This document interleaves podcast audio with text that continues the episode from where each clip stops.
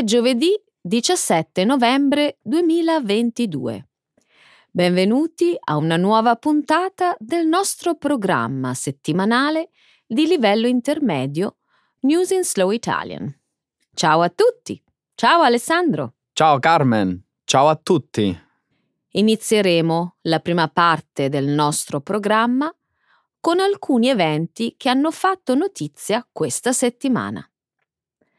Innanzitutto discuteremo del faccia a faccia di lunedì tra il presidente degli Stati Uniti Joe Biden e la sua controparte cinese Xi Jinping a Bali, in Indonesia, tenutosi alla vigilia del G20. Successivamente commenteremo le reazioni europee al risultato inaspettato delle recenti elezioni di metà mandato negli Stati Uniti. Parleremo anche delle proteste degli attivisti ambientalisti di tutta Europa contro l'uso di jet privati, programmate per coincidere con la conferenza sul clima COP27 in Egitto. Infine, parleremo di un leader sindacale turco incarcerato per aver definito le società consumatrici di pane stupide. Eh, grazie Carmen. Continuiamo con la seconda parte del nostro programma Trending in Italy. Discuteremo della proposta di legge lanciata da un consigliere della Regione Puglia contro la pesca intensiva dei ricci di mare molto ricercati nel settore della ristorazione per via delle loro prelibatissime uova. Parleremo infine del pilota italiano Francesco Bagnaia, vincitore del campionato del mondo di motociclismo e protagonista di una stagione memorabile che porta l'alta velocità italiana sul gradino più alto dopo 50 anni. Ottimo Alessandro. Iniziamo con la nostra prima notizia. Biden e Xi si incontrano a Bali, in Indonesia, in vista del vertice del G20. Lunedì il presidente degli Stati Uniti, Joe Biden, e il leader cinese Xi Jinping hanno tenuto i loro primi colloqui di persona dal 2017. L'incontro di tre ore e mezza si è svolto a margine del vertice del G20 a Bali, in Indonesia. I due leader hanno discusso di Taiwan, Ucraina, Corea del Nord, relazioni più ampie e concorrenza tra Stati Uniti e Cina. Biden ha ribadito la politica statunitense One China nei confronti di Taiwan, ma ha sollevato obiezioni sulle azioni coercitive e progressivamente più aggressive della Cina nei confronti della nazione. In risposta, anche Xi è stato molto diretto sulla questione Taiwan, definendola la prima linea rossa da non oltrepassare nelle relazioni Cina-Stati Uniti. Biden ha affrontato anche la delicata questione delle violazioni dei diritti umani in Cina. Sull'Ucraina, entrambi i leader hanno sottolineato la propria opposizione alla minaccia russa sull'uso di armi nucleari rispondendo alle critiche sulle pratiche di economia non di mercato, Xi ha affermato che la Cina si è opposta alle sanzioni statunitensi contro le società cinesi. Secondo Xi, politicizzare e utilizzare come armi i legami economici e commerciali viola i principi dell'economia di mercato. Non è molto di cui rallegrarsi, ma almeno hanno concordato sul continuare un dialogo. Sembra che ora si sia instaurato un meccanismo per comunicazioni più frequenti.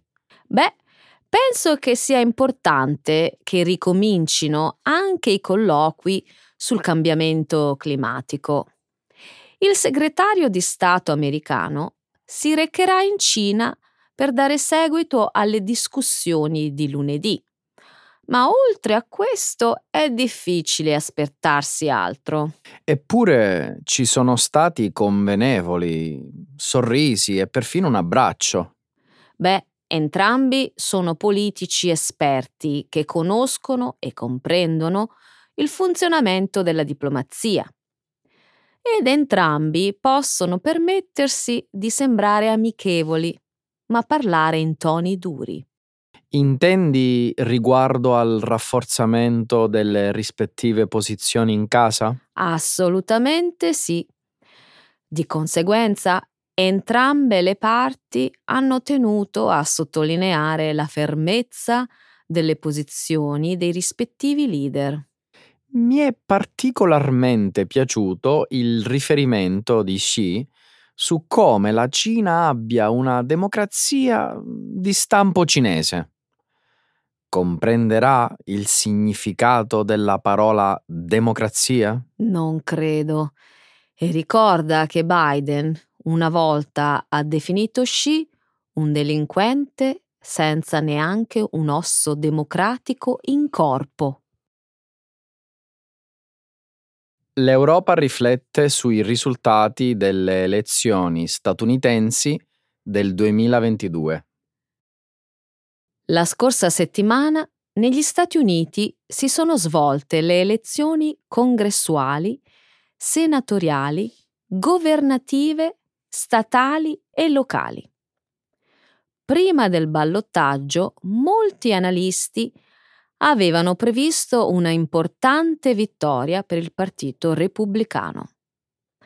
Una simile vittoria avrebbe consolidato il controllo dell'ex presidente Trump sul Partito Repubblicano e così facendo avrebbe segnalato la possibilità del ritorno di Trump alla Casa Bianca nel 2024. I paesi europei hanno seguito molto attentamente e con apprensione le elezioni statunitensi. Il potenziale ritorno dell'influenza di Trump avrebbe potuto significare un cambiamento di rilievo nella politica estera degli Stati Uniti. Il supporto all'Ucraina, alla Nato e ai rapporti con l'Unione Europea potrebbero subire cambiamenti significativi con il Partito Repubblicano al controllo. La scarsa performance dell'ala di Trump del Partito Repubblicano in tutte le elezioni ha fatto tirare un sospiro di sollievo collettivo in Europa. Tuttavia, molti analisti europei sono ancora preoccupati per la possibilità del ritorno del trumpismo in prima linea nella politica estera statunitense nel 2023 o dopo le elezioni presidenziali del 2024. L'America ci ha sorpreso ancora. In senso buono, Carmen. La performance deludente dei repubblicani è una chiara indicazione che gli elettori statunitensi hanno rifiutato Trump. Ora è assolutamente chiaro. Ammiro il tuo ottimismo, Alessandro. Sono ottimista e non condivido la tetra immagine che gli analisti continuano a pronosticare. È un'immagine che si riferisce alla politica estera e al fatto che un passaggio dai democratici ai repubblicani nel congresso potrebbe cambiare le priorità in politica estera, in modo piuttosto significativo. Ma i democratici controllano la Casa Bianca e il Senato. È vero, ma se il Partito Repubblicano controlla la Camera, controlla anche le spese. Ha già segnalato che il sostegno finanziario all'Ucraina potrebbe essere riconsiderato. Mm, ciò significa che gli Stati Uniti non hanno ancora una posizione certa e prevedibile sulla loro politica estera futura. Persino dopo due anni di sforzi in cui Biden si è battuto per ricostruire i rapporti con l'Europa e creare una forte coalizione contro l'imperialismo russo. Sì, soprattutto se i dibattiti di politica estera negli Stati Uniti continuano a ruotare attorno a questioni di partito statunitensi, che hanno ben poca importanza per gli europei. Gli attivisti protestano contro l'uso di jet privati riservati ai partecipanti alla conferenza sul clima COP27. Giovedì scorso, attivisti ambientalisti hanno bloccato gli ingressi a molti terminal europei di jet privati. Le proteste si sono verificate in due aeroporti del Regno Unito e vari terminal a Berlino, Milano, Stoccolma e Trondheim. Le proteste fanno parte di un'azione globale contro l'aviazione privata, programmata in concomitanza con la conferenza sul clima COP27 delle Nazioni Unite in Egitto. I dati mostrano che 36 jet privati sono atterrati a Sharm el Sheikh in Egitto tra il 4 e il 6 novembre giorno dell'inizio della conferenza. Altri 64 sono atterrati all'aeroporto del Cairo, utilizzato anche dai partecipanti alla conferenza. Nove dei voli provenivano dal Regno Unito, altri da vari paesi europei, tra cui Italia, Francia e Paesi Bassi. I jet privati producono molte più emissioni per passeggero rispetto ai voli commerciali.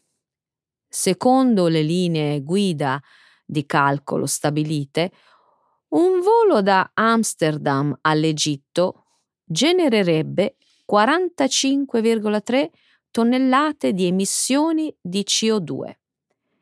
Se un simile jet privato fosse pieno di passeggeri, ognuno di loro sarebbe responsabile di circa 3 tonnellate di emissioni. Quindi ci sono stati voli di jet privati per la conferenza delle Nazioni Unite sulla crisi climatica da più di 40 aeroporti. La maggior parte proveniva dall'Europa. Vedo un tocco di ipocrisia qui? Alcuni arrivavano dal Medio Oriente e due jet volavano dagli Stati Uniti. Vengono dai paesi ricchi. Questo è il punto. È lo stile di vita di miliardari e multimilionari che sta distruggendo il clima. Volano in tutto il mondo per parlare con ipocrisia del cambiamento climatico. Beh, ti direbbero che le emissioni sono trascurabili rispetto all'impatto delle decisioni e degli impegni presi a questi vertici. Aspetta, vuoi dire che le loro decisioni e i loro impegni sarebbero diversi se volassero su jet commerciali?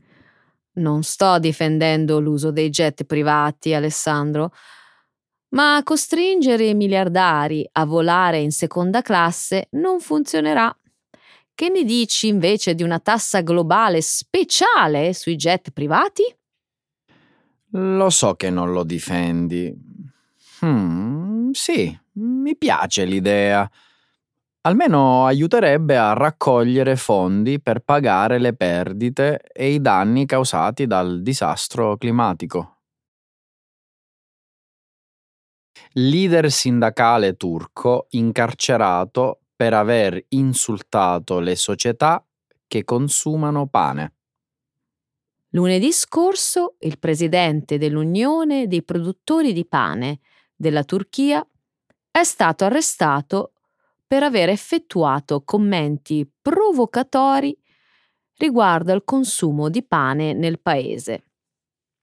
Stava commentando l'aumento del prezzo del pane e dell'inflazione rampante che a ottobre è salita ad un valore dell'85,5%, record negli ultimi 25 anni.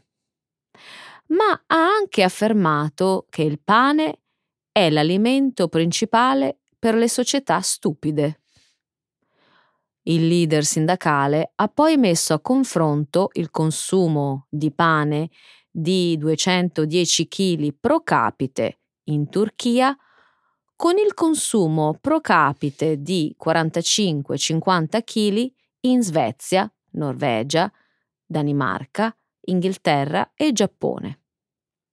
Ha aggiunto che la passione della Turchia per il pane spiegherebbe perché abbia eletto i governi del presidente Erdogan per due decenni. Il portavoce del Partito di Giustizia e Sviluppo del presidente Erdogan, ha accusato il presidente del sindacato di istigazione all'odio e di aver insultato il paese e il pane. La polizia turca ha arrestato il leader sindacale, mettendolo sotto custodia in attesa del processo. Ok, il pane è ora in prima linea nella battaglia politica. E questa battaglia del pane ha già delle vittime. Beh, attaccare un presidente che è al potere da vent'anni può sempre essere pericoloso, in qualsiasi società. Sarai sorpreso, ma ci sono esempi di lunghi mandati nelle democrazie. Capi di Stato democraticamente eletti che hanno governato per oltre vent'anni? Mi vengono in mente Angela Merkel o Margaret Thatcher, ma non sono durate vent'anni. In realtà, il capo di Stato femminile, eletto con termine più duraturo di qualsiasi paese fino ad oggi, è il presidente islandese Vigdis Finnbogadottir. Ha prestato servizio dal 1980 al 1996. Ed è sempre inferiore a 20 anni. Beh, allora possiamo parlare di Urho Kekkonen, l'ottavo e più duraturo presidente della Finlandia, dal 1956 al 1982, ma è stato criticato per essere troppo legato all'Unione Sovietica e il suo stile di governo è stato descritto come autocratico. Hai appena dimostrato il mio punto. In realtà sono d'accordo con te, ma non credo che il commento sul pane abbia molto senso. Sicuramente no, ma la gente non dovrebbe andare in galera per affermazioni del genere. I ricci di mare in Puglia stanno scomparendo.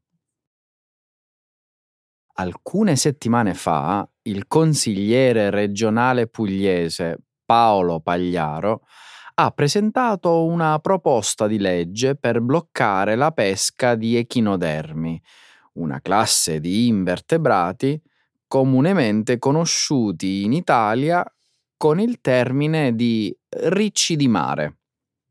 Ti è mai capitato di assaggiare la loro polpa? ricca dell'aroma dei fondali marini? Io l'ho gustata solo un paio di volte, molti anni fa. La prima volta mi era stata servita cruda, su delle fettine di pane, mentre un'altra volta come condimento per la pasta. Dal punto di vista culinario, ti garantisco, sono una vera prelibatezza. È una leccornia alla quale molti in Puglia e in altre regioni d'Italia fanno davvero fatica a rinunciare. Il problema è che la crescente richiesta nel settore della ristorazione e nei mercati ittici ha trasformato la raccolta dei ricci in pesca intensiva e questo sta portando la specie sulla via dell'estinzione. Per favorirne il ripopolamento naturale nelle acque pugliesi, l'assessore Pagliaro ha proposto di fermare la pesca dei ricci per almeno tre anni. Il loro prelievo è diventato così massiccio, ha detto al quotidiano Repubblica il 24 ottobre, che nel Mar Adriatico e nel Mar Ionio sono praticamente scomparsi. È triste e tragico soprattutto perché il fenomeno dell'impoverimento dei ricci di mare è sentito anche in altre regioni del sud, come la Sicilia, la Calabria e la Sardegna. Ma in Puglia la situazione è particolarmente grave, Carmen. È grave a causa dei pescatori di frodo, la cui attività negli ultimi anni si è parecchio intensificata. Parliamo di persone che non si fanno scrupoli a violare il fermo biologico nei mesi di maggio e giugno e a non rispettare le dimensioni dei ricci e le quantità di pescato i cui limiti sono stabiliti da una legge regionale. Immagino che ciò si verifichi perché in estate le richieste di ricci nelle località turistiche sono molto più alte. Sì, e malauguratamente il ritmo con cui vengono raccolti è troppo rapido rispetto al tempo di cui hanno bisogno per moltiplicarsi.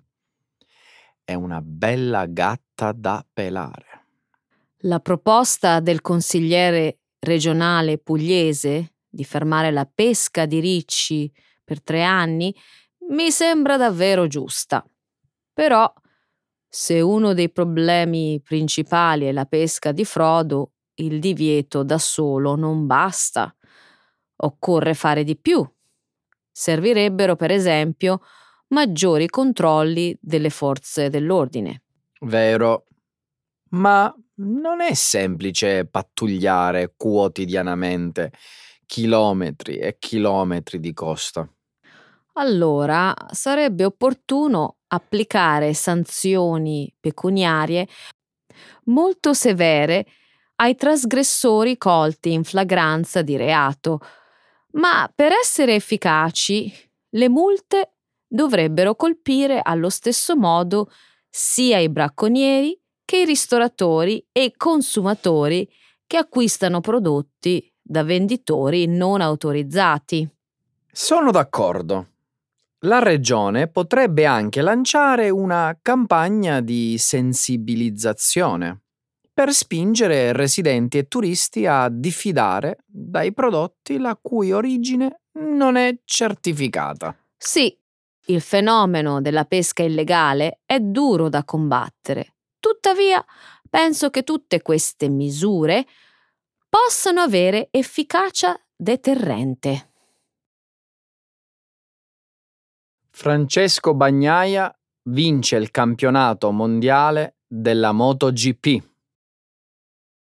Domenica 6 novembre si è svolto in Spagna il Gran Premio di Valencia della MotoGP, la classe regina del campionato del mondo di motociclismo. La gara è tradizionalmente l'ultima tappa della stagione e quest'anno è stata fondamentale perché decisiva per l'assegnazione dei titoli di miglior pilota e migliore casa costruttrice. Nel circuito valenziano, lo spagnolo Alex Rins, in sella alla Suzuki, ha tagliato per primo il traguardo davanti al sudafricano Brad Binder e al connazionale Jorge Martin. Tuttavia, a rubare i titoli dei giornali è stato Francesco Bagnaia, arrivato al nono posto. Con il suo piazzamento, il pilota italiano della Ducati ha ottenuto sette punti, proprio quelli di cui aveva bisogno per vincere la classifica generale dei piloti e quindi laurearsi campione del mondo di velocità. Francesco Bagnaia ha 25 anni ed è di Chivasso, in provincia di Torino. Chi ha seguito la sua stagione dice sia stata spettacolare. Te lo confermo. Penso sia stata particolarmente memorabile perché Francesco Bagnaia è stato il protagonista di una rimonta incredibile. Sì, l'ho letto. Nelle prime dieci gare, cioè a metà stagione, il pilota italiano aveva collezionato quattro ritiri e vari piazzamenti lontani dal podio. I punti che lo separavano dal primo in classifica generale, ovvero il francese campione in carica Fabio Quartaro della Yamaha, erano ben 91.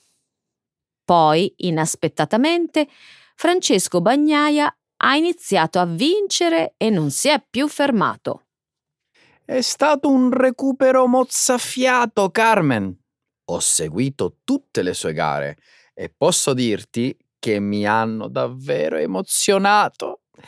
Era dai tempi del grande Valentino Rossi che non succedeva una cosa simile.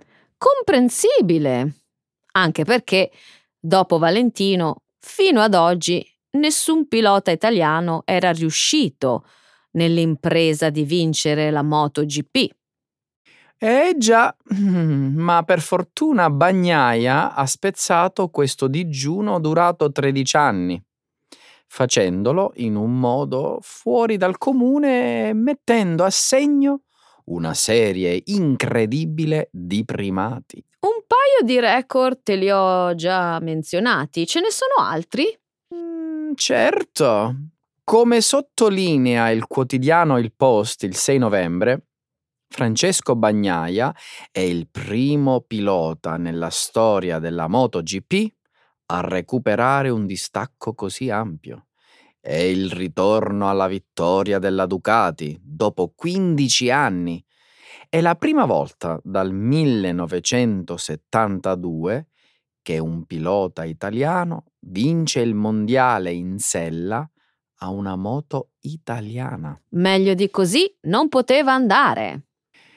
Puoi dirlo forte. È una vittoria che a noi italiani dà tanta soddisfazione. Pensi che Francesco Bagnaia sarà in grado di raccogliere l'eredità di Valentino Rossi figura simbolo del motociclismo italiano e internazionale?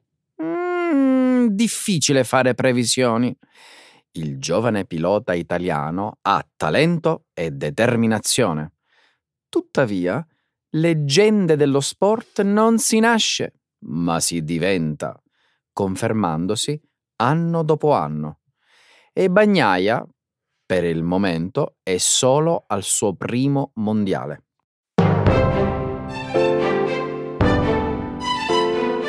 Allora Carmen, eccoci qua. Fa freschetto, eh? Solo un pochino, anche nevica. Eh, dicono sì, dicono di sì che nevicherà forse. Ma vediamo le previsioni del tempo, non lo so. Ciao! Ciao!